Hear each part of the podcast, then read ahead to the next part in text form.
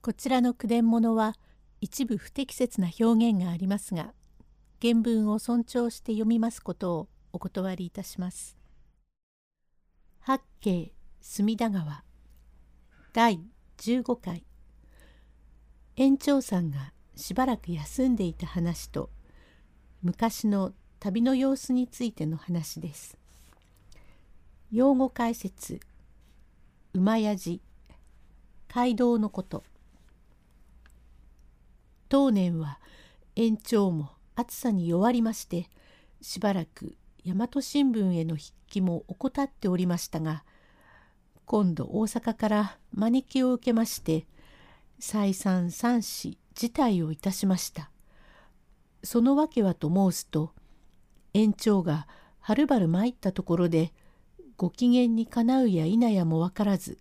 それがために買っていって損をなさるとお気の毒となり、買われて参る園長も大金をいただくようではありますが、つまり引き合いませんで、双方の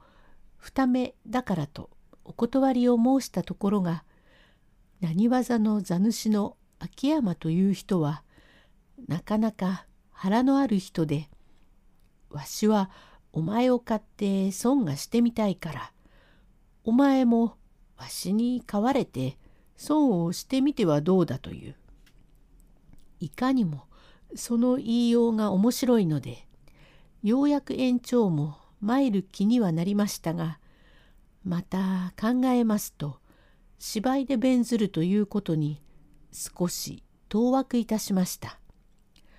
元扇一本で弁じまするお話が、向こう上面やおさじきの末の方へは、とても声が通じませんからと申すと、何、聞こえなければ、向こう上面もさじきの末も人を入れないからと、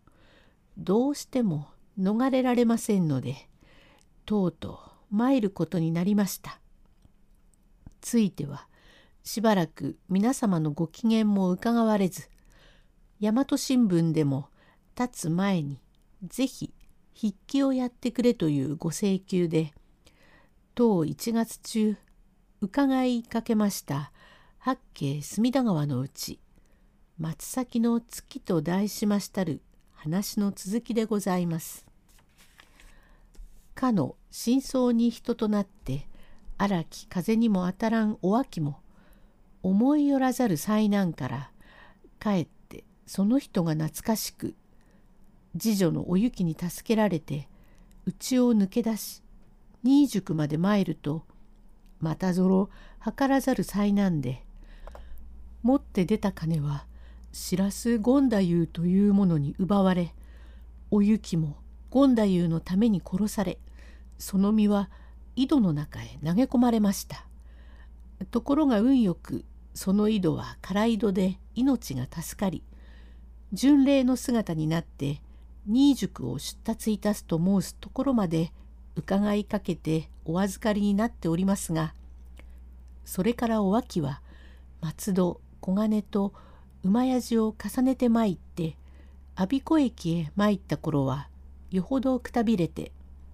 馬琴先生がお書きになると早々として一歩は高く一歩は低くという具合にびっこを引きながら、我孫子から砦の渡し場の青山村へ参るまでの道は、ただいまでは車が通行をいたして寂しいこともありませんが、その頃は赤々涼々という塩梅で、白昼追いはぎが出そうなものすごいところを杖を力に青山村へ参り、かの水戸の烈光がさしてゆく竿の砦の渡し船、思う方へぞとく突きにけるとご英字に相なった砦の渡しで少しく足を休めまして、砦駅へ参ったのがまだ七つ下がりで、日は高うございますが、くたびれきっておりますから、立派な旅籠屋ではないが、さながらきちん宿というほどでもない、つまり安旅籠という中東少し以下の旗小屋へ着きまして、ワランジを脱ぎ足を洗いまして、一部屋借り切りというわけには参りませんが、まさか一ダース一室にオケラの虫のようにごちゃごちゃとおるわけでもなく、八畳敷の座敷へ案内をされてまいりました。その頃の旅は、早く止まらんでは損で、第一、湯が汚れる。第二は、飯や汁が冷たくなる。いい座敷がなくなるというよほどの損はございます。そこで、皆酔いは7つ、昨今の午後4時ごろに泊まりまして、その代わり朝は七つ立ちなどと申して、午前4時ごろに提灯をつけて立ちます。そのくせその人たちが一日に14、15里歩かなければならんという国付けの飛脚ででもあるかと思うと、遊山旅でくたびれれば逗留をするという、あえて急がぬ旅をする人でも早立ちをする一つの慣習がありました。お秋はもとより、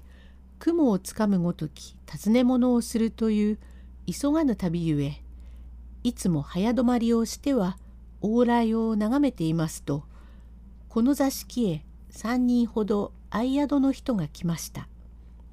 1人は己と同じいでたちの巡礼姿の30前後の女、今1人は飛脚亭の男で、菅の三度笠に回しがっぱ、銅金作りの脇差しを手に下げて入ってまいりました。そのうち風呂が湧く、膳が出るというので、おのおの湯を浴び、夕飯を食し、これから寝る一段でございますが、頃は11月の初めで、夜の長い長生でございますから、おのおの身の上話が始まり、図らず十三郎の当たりがつくと申すお話は